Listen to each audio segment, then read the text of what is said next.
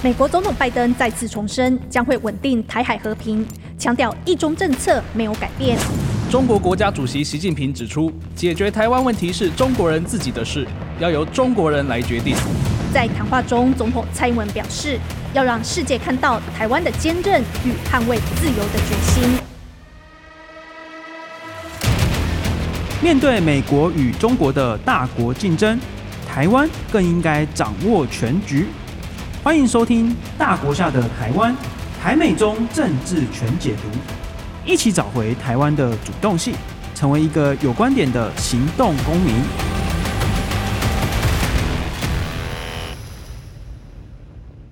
欢迎收听由静好听制作播出的节目《大国下的台湾》，台美中政治全解读。我是陈芳瑜。美国与中国之间的关系似乎在二零一七年川普总统上台之后急转直下，在两年内，美国推出了印太战略，把中国定位成战略竞争者，并且祭出贸易战，针对中国的产品增加关税。接下来，贸易战又升级成了科技战。在拜登政府上台之后，针对中国的制裁和禁运都持续的升级扩大。尤其呢是禁止出售高阶的晶片给中国，到底美国是在战什么呢？美中之间的竞争对全球的经济，对于台湾的经济布局又有什么样的影响呢？那我们之前的这个讨论中就已经提到，美国跟中国之间的这个竞争的态势是长期以来的累积。那现在这个科技战、贸易战，其实最主要的原因就是。中国呢，一方面它是要试着去挑战美国在经济、科技，还有甚至是军事上的全球领导地位，而美国则是要用各种方式去想办法减缓中国成长的速度。所以简单来说，贸易战、科技战都是在中国的这个崛起的态势底下，跟既有的强权美国之间的理念和制度之争。这也就是美国跟中国在政治经济体制的不同而导致的结果。所以说，我们要认识贸易战跟科技战，必须要从双方的政治和经济体制来说起。好，首先让我们用一些时间来简介一下背景结构因素。当今世界上的经济制度是以所谓的资本主义市场经济为主，市场上的赢家跟输家是取决于效率，厂商们必须要投资在技术的升级与创新，想办法对资源做最有效率的运用。那生产力比较高，可以生产出比较好商品，以及比较有效率的应用自己成本的这些厂商呢，就可以获得比较多资源和利润。譬如说，就像苹果公司，他们发明了智慧型手机 iPhone，那他们在市场上就赚到了很多钱。但是呢，在他们发明了智慧型手机之后，其他的厂商也会进来做竞争，大家一起争取智慧型手机这个市场。那苹果公司就必须要保持自己的领先位置，必须要每年推出新的产品，才能够持续的赚钱。而中国方面的经济法则呢，并不是以市场上的个人为主，而是以政府来做决定。他们认定的标准呢，是看一个厂商以及经济活动能不能够符合社会整体利益。在中国呢，资源的分配大部分都是由政府来做分配的。这种模式的标准形态就是所谓的计划经济。那么，中国在一九七八年的改革开放之后，部分的走向西方式的所谓资本主义市场经济，允许私人企业的存在，开放外来企业的投资。然而，政府仍然保有对市场的高度控制力。在中国最常见的做法是在各个领域都培养出一个领头的企业，让这些企业占领一个独占的地位。这些企业多半是国营的公司，或者是。当市场上出现一间表现良好的私人公司，那么政府就会开始介入，等同于就是要收归国有的意思啊啊！例如说，以最近马云的这个阿里巴巴就是一个非常好的例子哦。政府呢，通常会以大量的补贴去让国有企业可以获得市场上的地位，可以取得更多的技术。那在这个情形之下呢，就是用政府的力量。去帮助厂商做研发，甚至去做并购一些西方的公司来取得更多的技术。当然啦，在市场机制底下，政府也可以给予诱因，去鼓励企业去做研发、去做投资。这些诱因呢，可能包括租税的抵免啊、水电啊，或者是土地取得的优惠，或者是一些补助啊等等。然而，在市场机制底下，企业必须要自己决定经营方向，而且必须要自己去负责盈亏。但是在中国呢，就完全不是这样子，他们是用国家的力量去扶植大企业。在这种情形之下呢，这些企业就可以不用去考虑到所谓的生产成本这些问题，亏损也没关系，所以他们更可能用削价竞争等等方式去取得国际市场的地位。而且呢，中国对于市场上的控制非常的深，他们可以去阻隔国外的竞争，让自己的厂商在国内先做各种技术上的练兵，让中国的公司更可以有机会去追赶上国外厂商的技术等等。这就是一个不公平的市场机制。在中国的这个经济模式底下呢，有些厂商实力就越来越强，尤其是美国为首的这个西方国家感受到越来越多真实的威胁，因为。中国的厂商可以在某些领域开始有技术上的领先，例如说通讯设备方面，中国的确在这个所谓的五 G 技术上面是领先的，那他们就可以在市场上面占有更多的优势。这样的技术领先呢，在经济上来说，就是因为市场的扭曲而去获得更多的利润。那另外一方面，更严重的是在国家安全方面，例如说像华为这样的公司。他们可能是为了中国政府而服务，而且跟解放军有非常直接的关联。他们不仅可以拿到巨大的国家补助去做市场上的这种不公平竞争，而且更有助于中国在军事扩张的野心，因为他们就可以直接去投入更多的资源，发展军事相关的技术。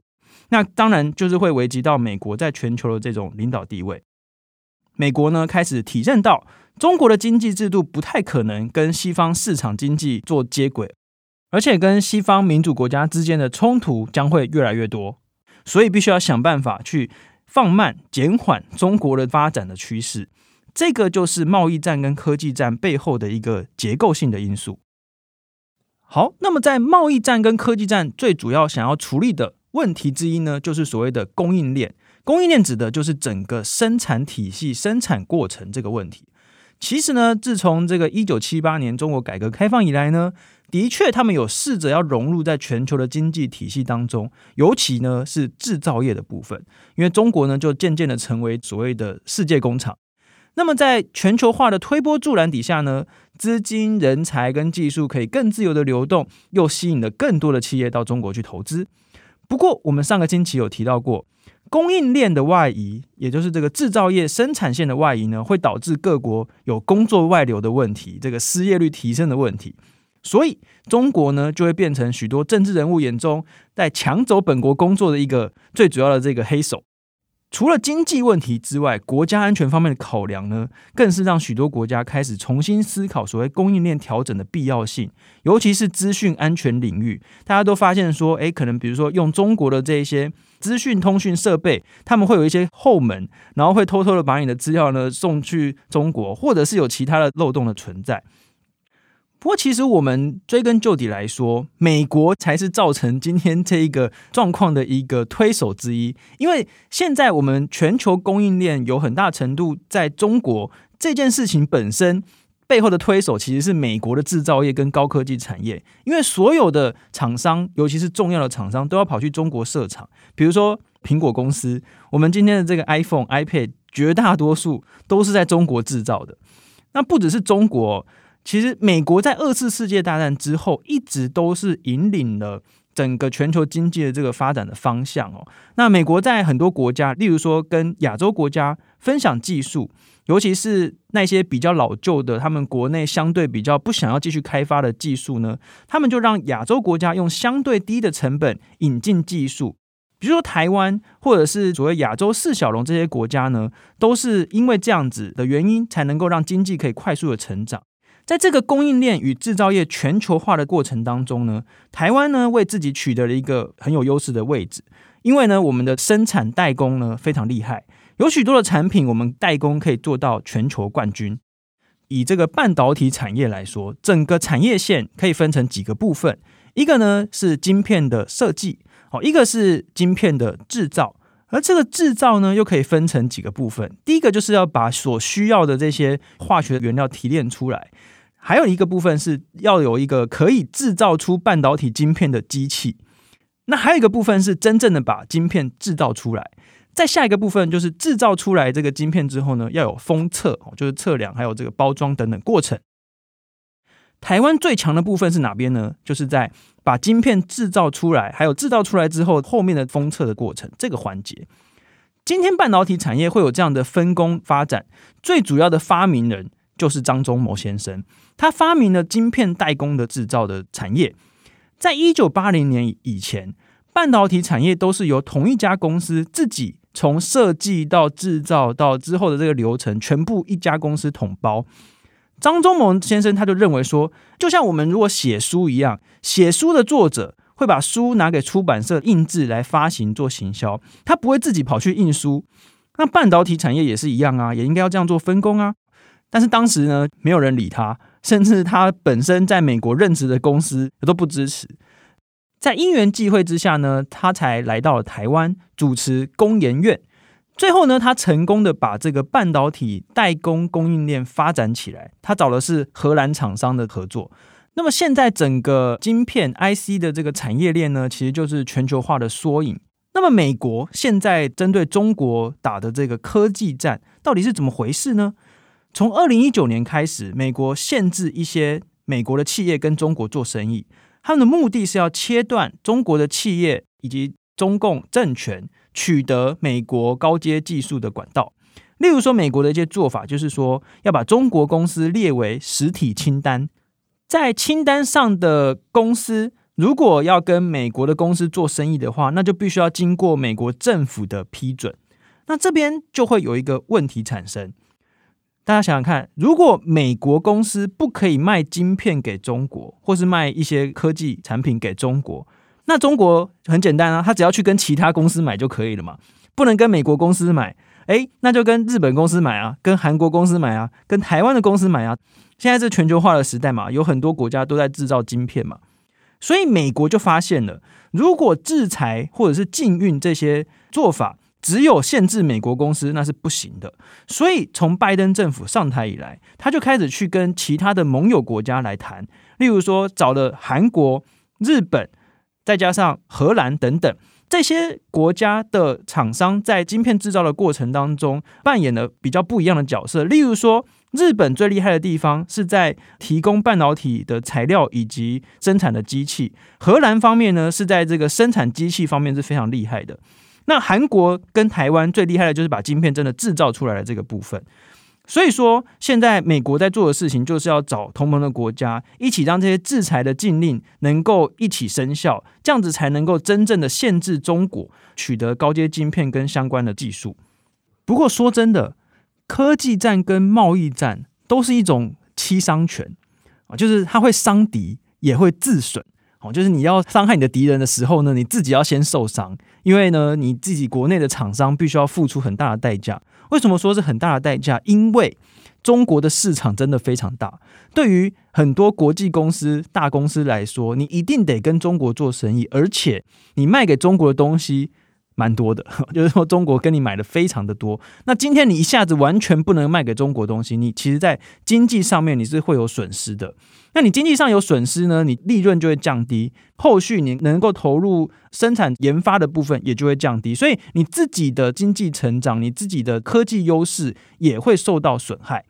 那另外一方面，它也有可能会增加消费者购买货物的成本。那当然呢，也会限缩到很多其他国家去使用这些先进美国技术的这个自由了，影响到整个产业的投资报酬率会下降。不过，为什么美国会有能力去发起这种科技战呢？因为啊，美国虽然说它不再垄断所有的高科技技术的供应，但是呢，它在许多的领域仍然是掌握关键的技术。例如说，美国很少自己去制造晶片。但是他们可以做得出最厉害的制造晶片的机器，所以说你看，像台湾一定得用到美国制造的机器去把这个晶片给制造出来。那在这种状况底下呢，科技战跟这个贸易战等于就是美国跟中国直接在经济上面直接的杠上。对我们来说，或者是对全世界很多其他国家的厂商来说，难道说各国就一定得要选边站吗？你一定要选说自己是中国队还是美国队吗？以台湾来说好了，虽然我们在所有的对外投资当中有非常高的比例是到中国哦，那十年前这个数字大概有八成左右，我们所有对外投资几乎全部都到中国去。那慢慢慢慢大概降到三成左右了。即使是这样，长期累积下来，台湾在中国的投资跟商业活动仍然是非常的高。中国目前也仍然占台湾对外出口贸易大概四成左右。那很多人就会说，那你这样怎么可能跟中国竞争？怎么可能对抗你？我们是不可能选边站的啊！对很多国家来说也是一样啊。这个日本啊、韩国，你说要跟中国脱钩吗？其实也根本就做不到，甚至美国自己也做不到。你看，很多国家在经济方面仍然和中国有非常深的连结。那美国现在要做的事情呢，是要慢慢的让各国，包括自己在内，去降低对中国的依赖的程度。台湾现在要做的事情也是一样，就是要想办法呢，去让我们的经贸市场的布局更多元，不要把所有的鸡蛋放在同一个篮子里，让很多的经济活动全部都集中在中国。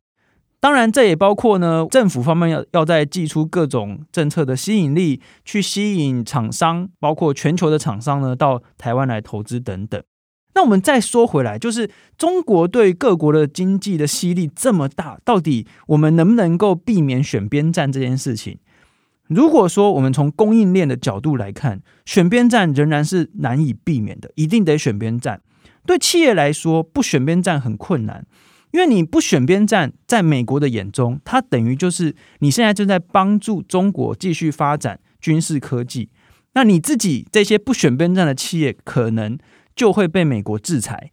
那如果说我们想要跟美国继续在某一些关键的技术、关键的产业上保持合作的话呢，各国包括台湾在内，就要能够去证明自己可以建立起可以控管风险，以及让整个供应链都能够受到信赖的做法。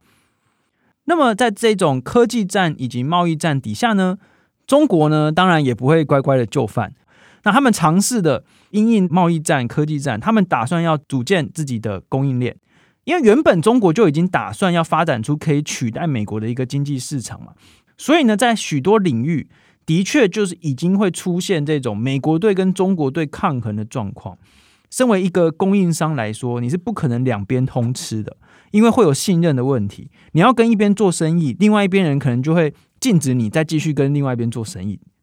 尤其是在那些敏感的高科技的领域，例如说一些高阶的晶片，或者是美国现在非常在意的人工智慧 AI 这些产业，他们认为说中国已经发展的非常快，而且在军事安全方面带来很大的威胁。目前呢，对中国来说，他们是非常的依赖台湾啊、韩国啊，还有西方国家所制造的这些高阶晶片。其实，中国依赖台湾供应链的这个程度，可能比我们依赖中国的程度还要更高。但是，还是有可能在他们现在被切断了这些供应之后呢，反而去刺激他们要发展出一套属于自己的制造系统出来，这也是有可能的。但美国现在要做的事情就是减缓这样的事情发生，然后呢，要确保在各项高科技上面呢，西方国家可以保持一个领先的地位。接下来我们肯定会看到的是，美国跟中国之间的竞争会更加的白热化。过去几年，我们已经看到中国推出了所谓“一带一路”的大规模投资计划，在许多国家大兴土木，提供大量的贷款。我帮助别的国家去做更多的基础建设，包括呢造桥啊、铺路啊、铺设高铁啊这些。这显示到的是中国呢，他们正在寻找新的投资对象，还有投资的来源。他们也是要扩张自己的影响力跟所谓的战略的位置。而且我们也可以看到，中国近年来已经非常的常使用经济制裁去逼迫很多国家。近年最有名的例子呢，就是当挪威颁发了这个诺贝尔和平奖给中国的人权运动者刘晓波先生，那之后呢，中国就大力的制裁这个挪威的商品。接下来的案例呢，还包括了像澳洲、加拿大，还有像是在欧洲的一个国家立陶宛，跟台湾建立了蛮好的关系。那中国看到之后呢，就制裁立陶宛的商品。那我们当然也看到了，中国一天到晚都针对台湾要出口到中国的这些商品呢，做禁运的手段。那经济制裁呢，已经变成中国一个非常非常常使用的一个外交手段。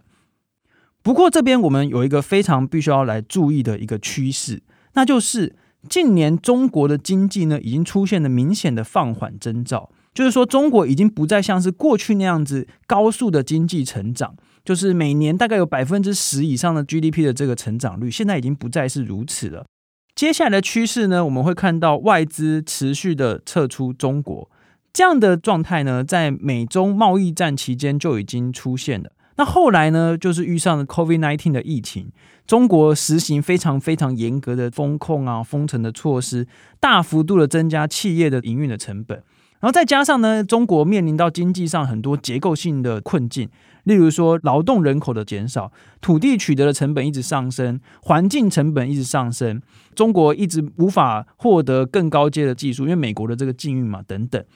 让外资越来越不想要在中国投资。那以台湾的角度来看呢，我们在经贸上面如此高度依赖中国的这个问题，到底该怎么解决呢？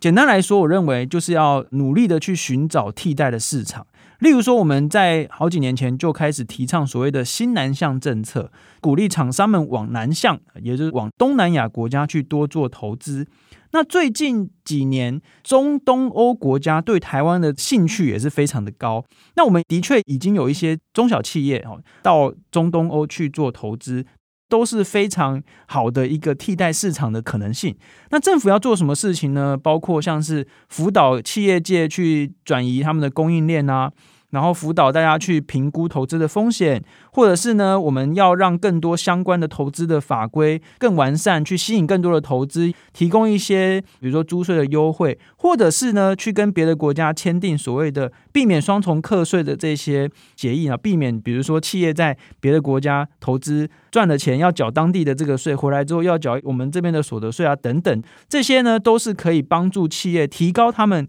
向外投资的动机。那总的来说呢，我们就是要加强我们跟所谓理念相近国家之间的信任的产业链，因为大家其实都想要降低跟对中国的依赖，可能没有办法完全的脱钩，但是是要逐步的降低这样子。经济问题呢，绝对是非常难以处理的，因为在传统市场机制底下是以赚钱为目的，可是现在考量到了国安问题，考量到了中国崛起的问题，就不再是以赚钱为唯一的考量。这也是为什么张忠谋先生曾经讲过“全球化已死”。他的意思就是说，其实我们现在不再是像过去那个大家一起合作，然后要赚大钱的这个时代了。现在是地缘政治为重要考量的时代。例如说，我们最近参加了美国、日本、韩国跟台湾之间四边的 Chip Four 晶片同盟，就是其中一个非常好的案例。你可以跟中国合作赚大钱，为什么不赚呢？诶，因为你把晶片卖给他的同时，他可能把这个晶片拿去发展更多，有可能会反过来威胁到自己安全的技术。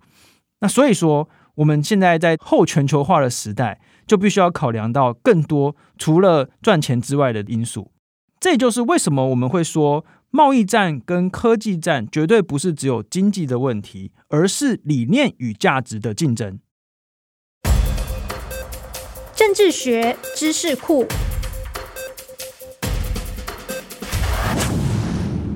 大家不知道有没有听过一种说法，叫做台湾的半导体产业对台湾而言是一种细盾，盾牌的盾。那台积电呢？我们常常说它叫做护国神山。到底台积电的地位为什么会对台湾这么重要？为什么台积电在这个半导体产业会成为这种不可取代的地位？那有一些。这个阴谋论的人就会讲说啊，美国现在就是眼红台积电发展的很好，就想要掏空台积电。例如说，前一阵子就要求台积电到美国投资，他们是真的到美国投资，那就是要把台湾给掏空。这些种种说法到底合不合理呢？我们先来看什么叫做细盾。矽是这个半导体产业最主要的原料之一，用矽来代称半导体产业。很多人就说，台湾因为有这个半导体产业，所以可以让台湾的安全获得保障。包括呢，中共可能就会不敢打，因为他可能一打了之后呢，就会摧毁了这些产业。那这个产业也会影响到他们自己哦，因为我们刚才有提到说，中共他们自己的半导体产业也蛮依赖台湾的这一些晶片的。那第二种说法是说啊，就是因为台湾有这么重要的产业。所以哦，就是这个呃，别的国家看到中共想打台湾的时候，就会拼命的来帮忙。哦，就是说，因为要保护这个像台积电啊，还有这些重要的厂商。我们现在先跟大家补充几个数字，就是为什么台积电会变得这么的重要？有哪些数字可以反映出来？现在的这个半导体呃制造业呢，台积电光是这一家公司，在全球的市占率就高达百分之六十以上。它制造了这么多的晶片，而且在高阶晶片方面，它的市占率高达全球的百分之九十以上。所以在这么重要的情形之下呢，全世界国家如果看到了中共想要来打台湾，然后台湾被中共所控制的话，诶，就有可能会影响到晶片的出货，全球的经济有可能都会崩溃。所以这个叫做细盾啊，就是说，诶，因为台湾有这些重要的产业，我们的安全就会获得保障啦。这种说法合不合理呢？前一阵子来台湾的有一本书非常重要的书，叫《晶片战争》，它的作者 Chris Miller 他来台湾访问，他认为呢。我们应该不要去提倡这种说法，因为台湾的重要性不是只有半导体产业。他就举出了例子啊，在台湾的半导体产业还没有成为全球的领导地位的时候，台湾就已经够重要了。台湾就是在所谓的第一岛链的正中央。比如说，一九九六年的台海飞弹危机的时候，美国就出动航空母舰来保护台湾啊。那跟台湾有没有这个？半导体产业是没有关系的。那除了半导体产业之外，还有很多很多台湾值得被保护的这一个理由。所以他认为说，矽盾可能会让这个各国有呃一定程度的这个考量，可是却不是主要的考量，要保护台湾的这个重点。那现在很多人就会说，比如说美国就要求台积电到美国去投资等等，这个就是要故意掏空台积电哦。这种说法其实是一点根据都没有的。原因是什么？因为现在不是只有美国想要台积电去投资啊，全球非常非常多国家都想要台积电去投资。现在是晶片全球都短缺的这个时代，所以如果说台积电可以到你的国家去投资的话，代表有一部分的产能，你就可以直接的去把晶片的这个产能给包下来嘛。所以每一个国家都想要获得晶片的产能。所以不是只有美国想要台积电去投资，这都是很正常的一个产业链的布局。而且呢，台积电在台湾的重要性，就是像张忠谋先生他也有讲，他说台湾的生产基地是不会移动的。总部仍然是为了台湾，而且台湾仍然会作为最主要的生产线的所在，这是不可能被取代的事情。在台湾呢，可能有人力成本上的优势，而且也有所谓产业聚落的优势。他提到一个例子，就是说，诶，当今天新竹科学园区有些什么事情发生的时候，他可以立刻从台南科学园区调动他的工程师过来帮忙。可是在美国，可能就不会有这样的好处。所以说，种种的因素加起来，在台湾生产晶片的成本仍然是最低的。所以说，整个总部跟生产的重心都会在台湾，但是会有一些生产线到不同的国家去做投资。好的，让我们回到一开始讲的细盾这个观念哦，要保护台湾，要让台湾有这个盾牌。半导体产业当然是一个很重要的，让全世界看到台湾的经济科技实力的一个很重要的因素之一。但是这个盾绝对不会只有来自于半导体产业，而是来自于很多其他的部分。例如说，我们在外交上能不能够跟更多的国家保持友好的关系？我们在军事实力上面能不能够加强自我防卫的能量等等，这些方面才会真正的成为台湾最好的防御后盾。感谢大家的收听，请持续锁定由静好听制作的《大国下的台湾台美中政治全解读》，我们下集见。阿共打来怎么办？美国会出手吗？美国的一中政策战略模糊又是什么意思？大国下的台湾，关注美国是所有人的功课。由美国台湾观测站撰写，静好听制作的。为什么我们要在意美国有声书？从台湾的视角观察美国政府，在众说纷纭的迷雾中看清真正的台美关系。想听爱听，就在静好听。